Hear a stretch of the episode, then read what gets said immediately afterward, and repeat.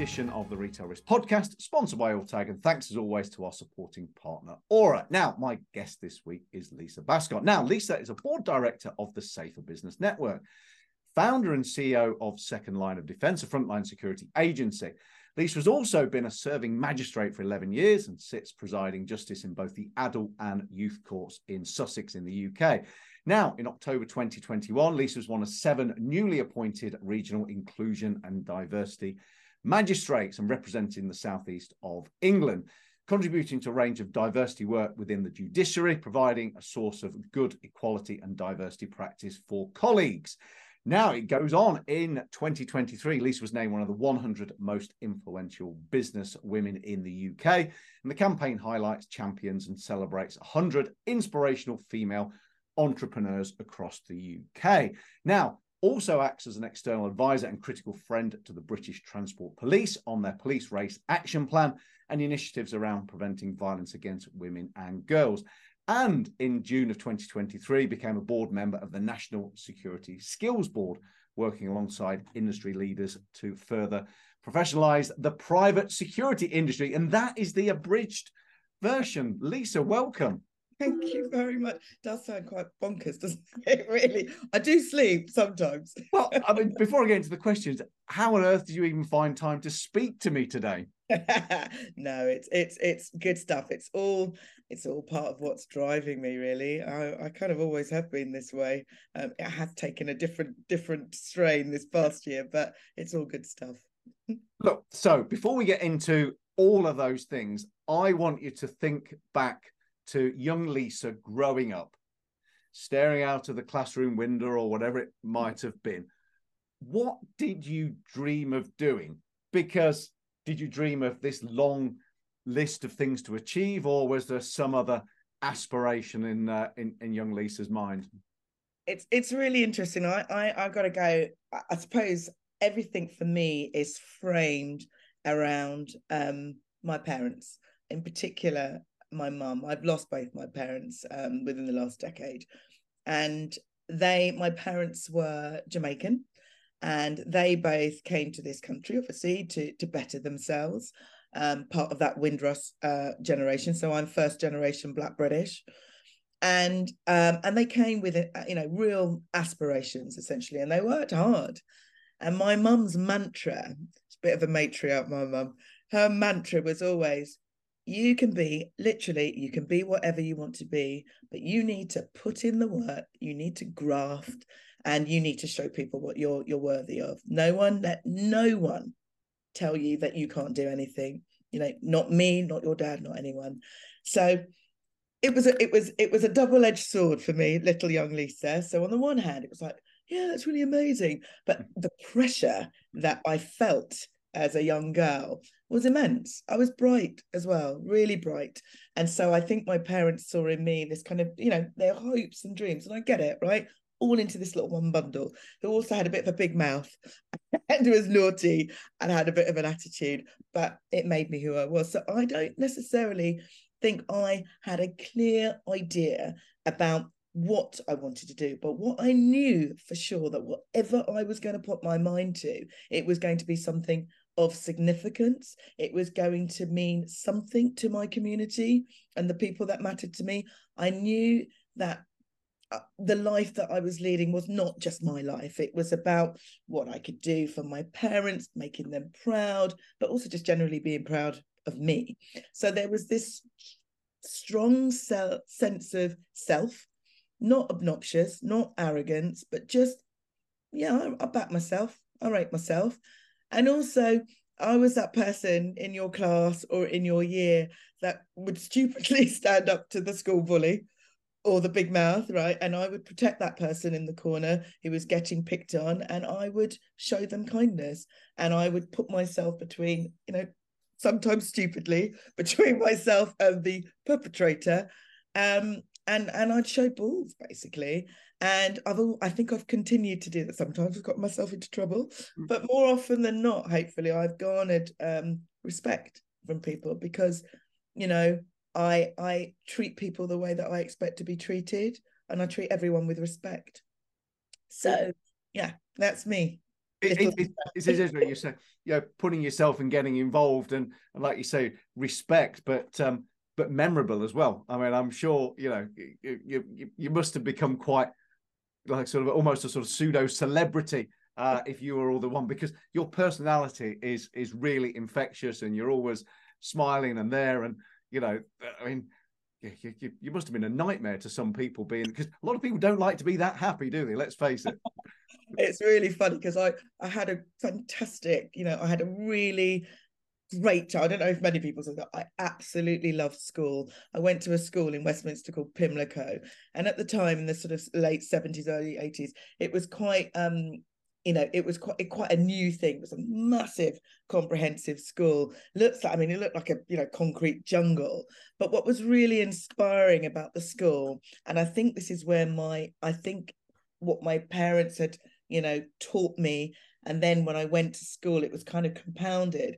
It was a comprehensive school, but it was a school that basically took in people from all over London with mixed abilities. So in your class, you were sitting with children who had trust funds, uh, with as well as people who were from the local council estate. It was the best school in London and continued to be the best school in London for the entire time that I was there. So you had middle class people of wealth um, who were sitting alongside and mixing with children that had, you know, never been on a plane before. But, and you would think that's bonkers. That's just not going to work. It worked. And it, it was really amazing to see. This was my first introduction to community outside of fam- family and how it could work and what it meant to people and what the that you as one person that you could be inspirational and actually bring about real change by just being you, not following a crowd, and recognizing that your actions have consequences. And and just and I suppose it was, I suppose, an introduction to leadership, maybe in a way. All right. Um, and it taught me some of the best parts of what I believe um, I am today. You know, outside of what mum and dad taught me, I sh- I was shaped. I was I was I was perfected, if I if you like to, in that environment because I was exposed to just about every type of background, every race, every you, you name it. I don't I you know I wager that there is not another person out there who went to a school quite like mine. So I feel quite lucky that I came from that background sort of before I went off um, and and you know pursued my my sort of you know academic stroke professional life. And and and there you go. There is the benefit of having schools with mixed uh, race, mixed ability, and, uh, and, and I'll try not to get my soapbox about my disapproval of, uh, of, of narrowing schooling down and allowing people to put everybody with the same belief in the same school because you don't then leave with a different with a view of the world, do you? But anyway, there's another another rant for another time. So look, great education. Um, you, you, it's time to go out into the workplace. Um, where did you start up? So you've got all of this energy and enthusiasm. Who benefited or got scared by it in the first instance? Where did you first go? Well, the interesting thing is that I was scared of my mum. so she decided, uh, like most true true uh, West Indian parents, like you are going to be a better version and you know than what we are. You know, this is the whole point. And so in their minds, you know, it was a profession. You're going to be a doctor. You're going to be a lawyer. You're going to be a whatever, a dentist. My mum decided that I was going to be a lawyer. And you know what? I wasn't too, you know, I thought, yeah, that sounds interesting, but I, I promise you it wasn't what I really wanted to do. I really wanted to go off and do an English degree, but I couldn't even get the word English out of my mouth. My mum was like, uh, uh, uh, that's not happening. So off I went. I did a law degree and I absolutely loved it. Right. It, it was an amazing discipline. And actually, every aspect of that degree I've used at some point in my life. So, you know, big tick to mum for that. But actually, I could have gone on and done that later down the line. But what happened is that uh, I was going to be a barrister, so I decided I was going to be that one. You, can imagine the one in court talking because with the lovely cape on and swinging my, swinging my, strutting my stuff about. But I decided that you know actually it's about time you stood up to your mum and this is not really your calling this is not what you want to do so i had the misfortune of having to tell my mother uh, i'm not doing it she didn't speak to me for about six months. She spoke in code via my dad. Mm. um, and i told her that i was going to go into publishing and it was actually legal publishing that i ended up going into. And she sort of did the publishing. She couldn't even get the words out. However it was my calling and I did incredibly well there. And I rose through the ranks. And I remember it was a time I was making being made a sort of a vice president of this particular organization that I worked with. And she, I remember hearing her on the phone to all our mates going, Oh, you and she's just done this. So I'd, I'd finally been forgiven. So I kind of, yeah, publishing was my thing. And then that moved into, and I kind of was watching, you know, because I'm a, a real a keen observer of what is happening around me. And I recognized very quickly, much more so than the publishing company that I was working for, that actually technology was going to outdate an awful lot of the stuff that they were doing. If they didn't move quickly enough, they were going to be obsolete. And I certainly wasn't going to be obsolete. You know, I'm current. So I was like, okay. And you tap on the door enough and they still don't listen. So I decided to move away from traditional publishing and I moved into online and this is where my horizon really sort of spread. I ended up working for what is now Reuters, um, and I looked after an, an area um, which was to do with um, research. And I had clients all over the world, and I, in particular, in North America. And I spent, you know, five six years traveling all over the world. It's amazing, and again, learned loads about the industry that I worked in there. And from there, the natural move was from there into um, you know, television. So I worked at, ITV for ooh, eight, eight, nine years, and I really, really, I think, I think I pulled together everything that I'd learned in in my professional life for this one role. And it was really interesting because it's not too dissimilar to kind of what is happening the fragmented um, sort of approach that happens in uh, the private security industry I worked for ITV, and at the time we were based in um in Far- um, Farringdon Road, and Gray's Inn Road, and ITV had been a PLC for I don't know, maybe less than ten years by the time I I joined, and what I quickly realised, I was in a role that was um aligned with the sales department. So I worked in creative solutions and I headed up that. And my job was to add benefit to the sales propositions. They looked, they had clients who were agencies, they sold spot advertising into them, but I was the one, and me and my team would give them sort of additional benefit for at no cost. We'd make loads of money out of it. So everybody loved me. You're everyone's best friend. And my role was a really, really amazing role, perfect for me in that I was able to go off. I had um, outreach to every single department in the whole organization and what I quickly realized, you know, when I was put, trying to put together my first project, was that they all hated each other. Because what we need to remember about ITV is that this was a regional organization with real regional differences and they just didn't like each other. So just putting PLC at the end of the tag without doing your due diligence around how you going to transform, you know, and bring about a transition to make it one company they just didn't think they had to do. Well, let me tell you, it was a painful process. I recognized at that point that I had a skill that they needed, but that I could catapult myself in the eyes of this organization in a very, very um, big way. And so I did. And I might I made myself the best friend of all these uh, different departments. And I slowly started to, both within work and outside of work bring those people together. So I was like, oh, John, that's so and so from production. John, come have a drink, come have a chat. Don't know why you don't talk to each other normally, but and that and so on and so forth. And it was the most amazing role that I have ever done. And I actually physically saw the industry change. And on the back of some of that, ITV basically had to go back to back to scratch. And then they came up with what is now their their ED&I mantra, which is one ITV, which is what it wasn't in the beginning and which is what it became. So I was at the very beginning of that sort of transformational change process. And I took that process, I took that learning with me. I didn't know when I was going to need to use it again, but I just knew that was such an instrumental part of my journey. And all the learnings, good, bad, and indifferent, I knew I was going to need, and you know, uh, one day. So that that was great. And from there, I worked for, after that, I worked for a German advertising company. So I was based in mm. London, but I would travel to Berlin, you know, sort of Monday to Thursday. And that was fascinating. Okay. Absolutely fascinating. They were a mobile advertising company. And that was brilliant. But that was, you know, with two young children, um, it, it was it was tricky. Mm. And then very hot on the heels of that came divorce, right? which which, you know, which changed the course of my life. Mm. It forced me to reevaluate everything that I took for granted. What is important? What's not important? What is the focus? I'm now a single mum. You know, my point of reference. You know, you know, not a married woman anymore.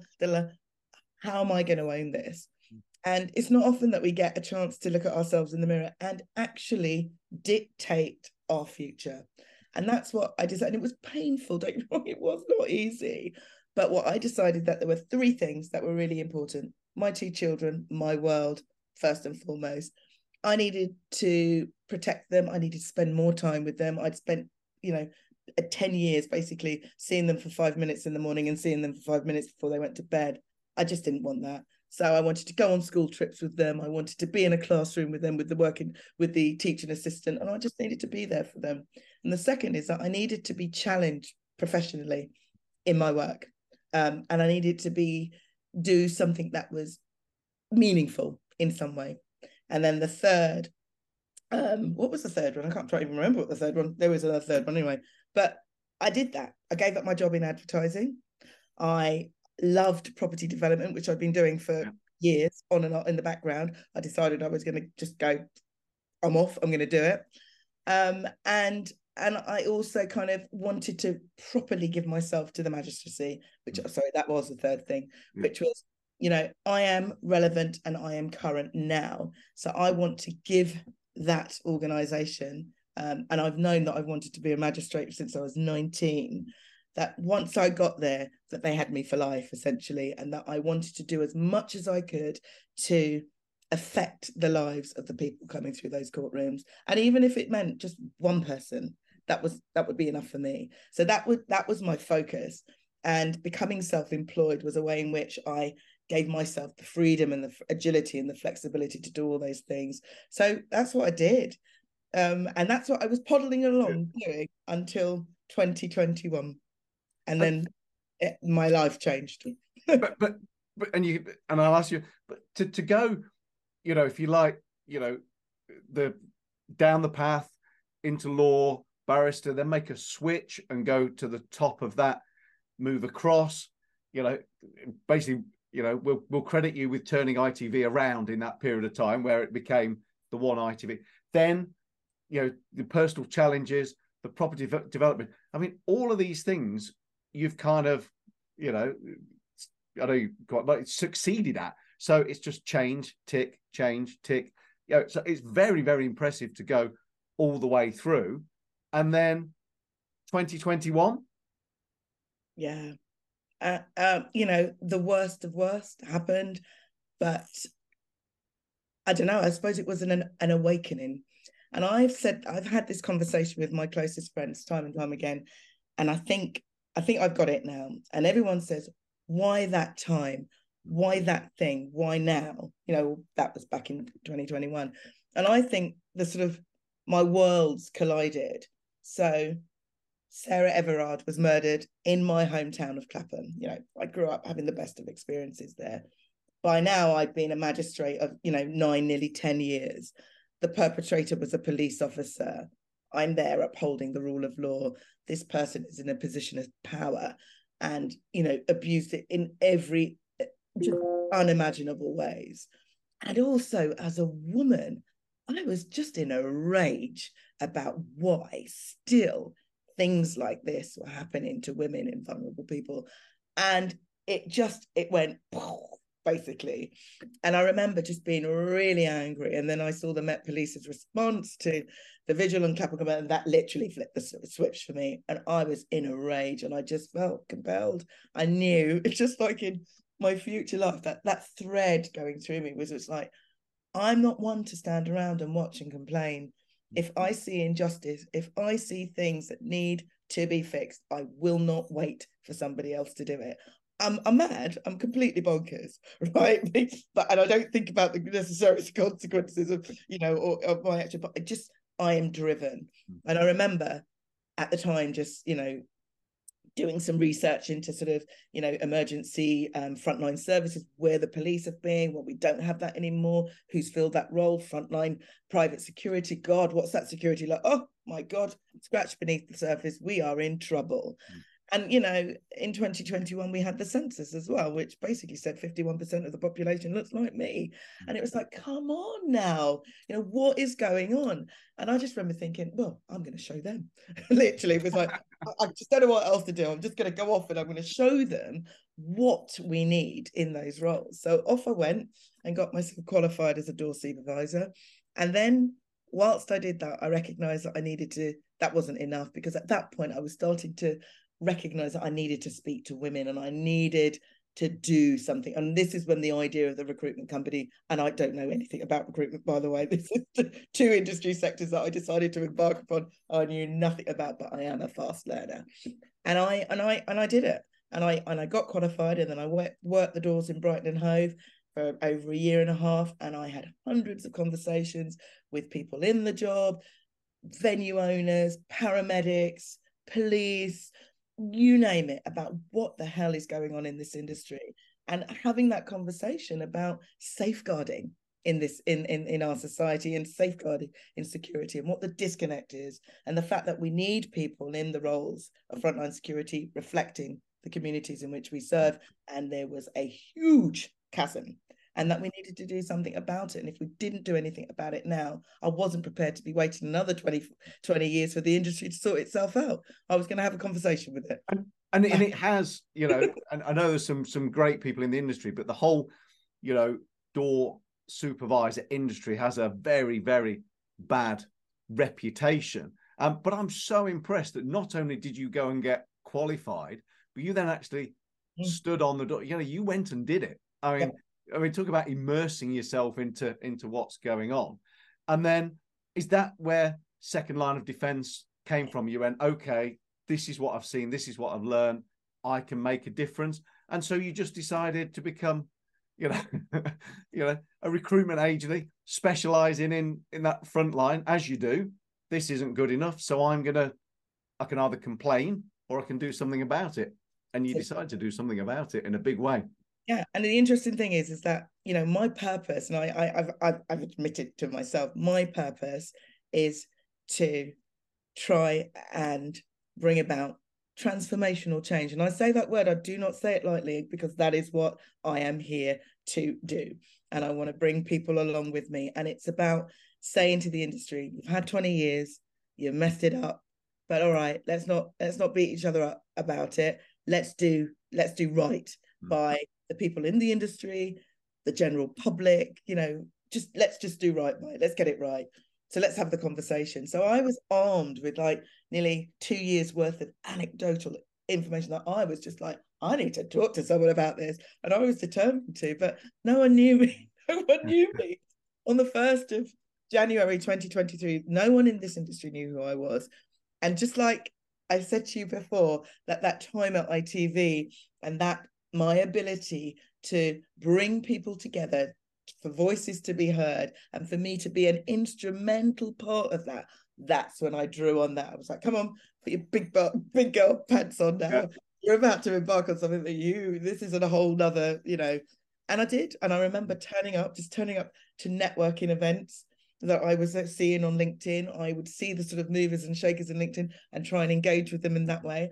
And then I remember poor old Michelle Russell I, I, I went to an event on uh, in International Women's Day week um, at Spotify in London, and somebody told me that the regulator was sitting in the front. I was like, right, in the break, I'm going to have a conversation. Off I trotted and I kind of went, oh, hello.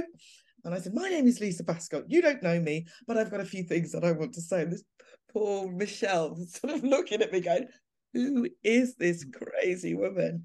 But it was the best thing I ever did and the best conversation I ever had because it started something amazing, basically, which is my journey um, within this industry, having this conversation with people who also believe and want change and maybe in me found a, a conduit mm. to to help them fast forward that, that process you know um, i didn't have any ties maybe people found that quite quite endearing i wasn't part of a big 20 firm i wasn't part of the regulator i was just a mum mm. you know and it was personal right and I was basically saying to all these people, apart from the role that you do within this industry, you're potentially a mother, a sister, a brother, an uncle, an aunt, a godmother. And you cannot believe that what is happening on your watch in your industry is mm. acceptable. And we've got to do something about it. And so that's all I've been doing this year is having those conversations with everyone and anyone who wants to talk to me. And and I have to ask, you know, it is a very, it's got some traditional stereotypes in it. You know, are you finding, uh, you know, are people actually receptive when you say, you know, diversity is important? Do they just go, yes, it is, and then do the same? Or do you actually feel as if, you know, you're turning the screw a little bit? Are you getting some traction? I definitely think that it's really interesting because I think, uh, you know, in 11 months, I have I, I have witnessed some change in an industry in an industry sector that is like you know it's like a super tanker right they've just always done things the way that they've done things but everybody in the industry knows that ED&I is is is on the table for good now it for a long time I thought it was I know it was a tick box agenda item but I've been ramming it down their throats that they've got to get over that pretty quickly. Um and that you know they are going to become irrelevant right in the industry that they they operate in if they don't take measures. And what i have seen massively is that collaboration. And i'm not putting it just down to me but i definitely would like to think that my voice in the last 11 months in this industry no military background no police background no security background just a woman with concerns prepared to put herself out there and have the conversation I think has inspired people.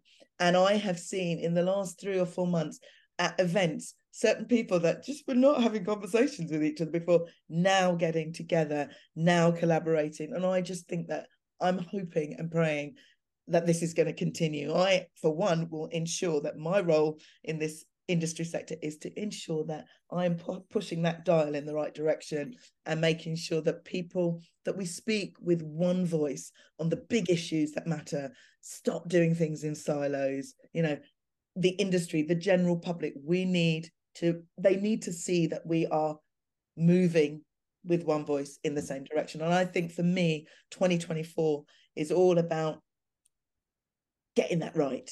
Um, and essentially in the last 18 months i have cur- curated an event that addresses that that i want to take nationally around the country to every major city as a framework in which to start those conversations because systemic change in this industry will only happen if we have this conversation simultaneously right? The same conversations simultaneously mm. moving in the right direction. So that's my that's my ambition for 2024 to get this event out there to collaborate with the right people um, i'm having conversations with a really my good friend michael kill who's the ceo of the nighttime industries association who is a phenomenal you know a tour de force mm. and you know working with him and collaborating with um, the, the you know big stakeholders to get this message out there because it is a collaborative measure. We need to have this. It's collective responsibility. We can't wait for the person over there to do something about it, and we can't be the ones going, "Oh, this is rubbish," and not do anything about it. I feel really, really strongly about that. it, it is interesting. I mean, you know, I, I would say so anecdotally. You know, you I've started to notice more diversity among supervisors and, and door staff. And last weekend I went to the theatre with my wife, and then we went on to a, uh, a, a cocktail bar afterwards. And it was interesting that the usual, you know, big heavies, if you like, weren't on the door. Um, but it made for a really more relaxed atmosphere. This was a busy central London bar on a Friday evening. Lots of people there. Um, I, I don't drink, so I get a different perspective on on what people have to have to deal with. Um, but there was a real mix. And I even commented about actually, you know, I even on the way out, I said, you know, thanks very much. They did a great job, even asking people to leave. So it's not just the right thing to do, but it seems to provide a better experience for everybody as well. So it's a bit like why wouldn't you go down this exactly it's it's just good for business and we've mm. seen all the you know we've seen all the you know the, the the the the surveys and the stats on this you know 20 30% more creative more productive and more on your bottom line as a diverse organization why wouldn't you do it yeah. why wouldn't you do it so i've got to ask you a question um and I know there's other things, and you know, you've recently joined the board of the Safer Business Network. We've had Hannah Wadey on the podcast as well, and they do some great work. But you sit down at your desk in a morning, if you have your morning coffee, same as me. What on earth does your day look like? I mean, you know, you've got 47 inboxes for 47 different projects that you're doing. I mean, I assume you've got a team of, you know, a 100 people behind you just out of you making all of this I happen because you can't do this all on your own, surely. I mean, what does a day look like for, for you? And I know before we came on air, you're leaving this and you're jumping on a train. No, but but talk to me about a day. A day, it it can be. There is. It starts early. I, mean, I don't sleep much anyway. Uh, a bit of an insomniac, but it starts at about five fifteen when I wake up, and I very quickly in the first sort of year, six months of doing what I was doing, my personal well-being and health was deteriorating and because i was taking everything on board and still finding my way and not having necessarily made all the right kind of connections that i needed to help me and partner with me so it took a toll on me and i and my friends were worried about me and i i, I made a promise to myself that that that can't go on you know for the sake of my children apart from anything else so i now get up in the morning and i go and uh, have a HIIT class which is like torture, but mm. great. So I go to a six o'clock in the morning HIIT class, and 45 minutes later, I've done and I feel quite energized. And I come back, get myself together, and I sit at my desk. And it will either be, first and foremost, it will be catching up with emails. And then it will, there will generally be in a working week, there will be at least two trips to London for maybe three or four events. Uh, today, funny enough, I'm going to meet Hannah Wadey for lunch. That's what the train journey is. And we're going to talk about stuff that we want to do um, for next year with Safer Business Network, which I'm really excited about. Um, it will include conversations. I am constantly reaching out to networks of people to talk about the journey that I'm on because this journey, whilst it is specific for me to the frontline industry, there are so many aspects of it that affect everybody's daily life, right? So these are conversations that I'm having with people like, you know, you and me, parents, you know, schools, um, talking to universities, um, talking to network groups, female network groups, you name it. I will have a conversation about what it is I'm trying to do because essentially I want to bring those people with me on this journey. I want them to have a voice. I want them to get involved. I mean, Christ, we've got an election coming up in the next next 12 years. You want to feel relevant. If you want your voice heard, now is the time, hmm. basically, to do it. And I want people to get engaged again. We talk about community. I talked about that at the beginning. It all boils down to that for me. It's about remembering that that framework in society is there for a reason. You know, it's that thing that go to when all else fails that you can rely upon. That self of that sense of um, identity, shared responsibility. You name it. That's what we need to remember and fall back on. And it's about trying to get people excited about what that means because that will help us overcome so many of those barriers that we're facing you know those challenges that we're facing today both economically and in, in terms of what's happening in society you know increased risk of you know violence on high street doors you know shop workers being abused women you know being assaulted. You know, we got to, we do not want to live in a world where that sort of stuff happens. And the only way it's going to stop is if we do something about it. So, yeah, so every conversation I have is around that. It's around garnering support, building consensus and, and alliances around these really big core issues that I affect, I think affects everyone. And and a final question, and I know I know you'll already be plotting this because you're that type of person. What's the one thing in the future that you've not yet started that I know full well will have a plan on the side of your desk? It'll be festering in your mind. There'll be a, a, an itch that you're trying to scratch. So what's the what's the what's what's the next one to add to that long list of things that uh, that Lisa does? So my personal challenge to myself is to take my training to the next level. So I want to go and do um, the close protection training course, and and again specifically because we think the numbers in frontline security are bad. Well, we put that to a frontline secure uh, um, close protection officer, and they dwindled down to about four percent. And I think there are so again what women can bring to that role I think is, extraordinary. So I want to, as I say, I walk the walk and talk the talk, and that is going to be a challenge. But that that's the next thing on the horizon for me. I hope to get that done in 2024. I knew there'd be something big and huge. It's just who you are. Um, Lisa, thank you so much for taking the time to talk to me today. Um, utterly fascinating. Every element of the things that you do is worthy of a podcast and an extended chat on its own. So to run through all of that uh, today has been brilliant. I wish you every success. I have no doubt whatsoever that you'll continue to achieve all of those goals and more as well. But for now, thank you very much indeed. Thank you very much. Well, have a great day. Take care.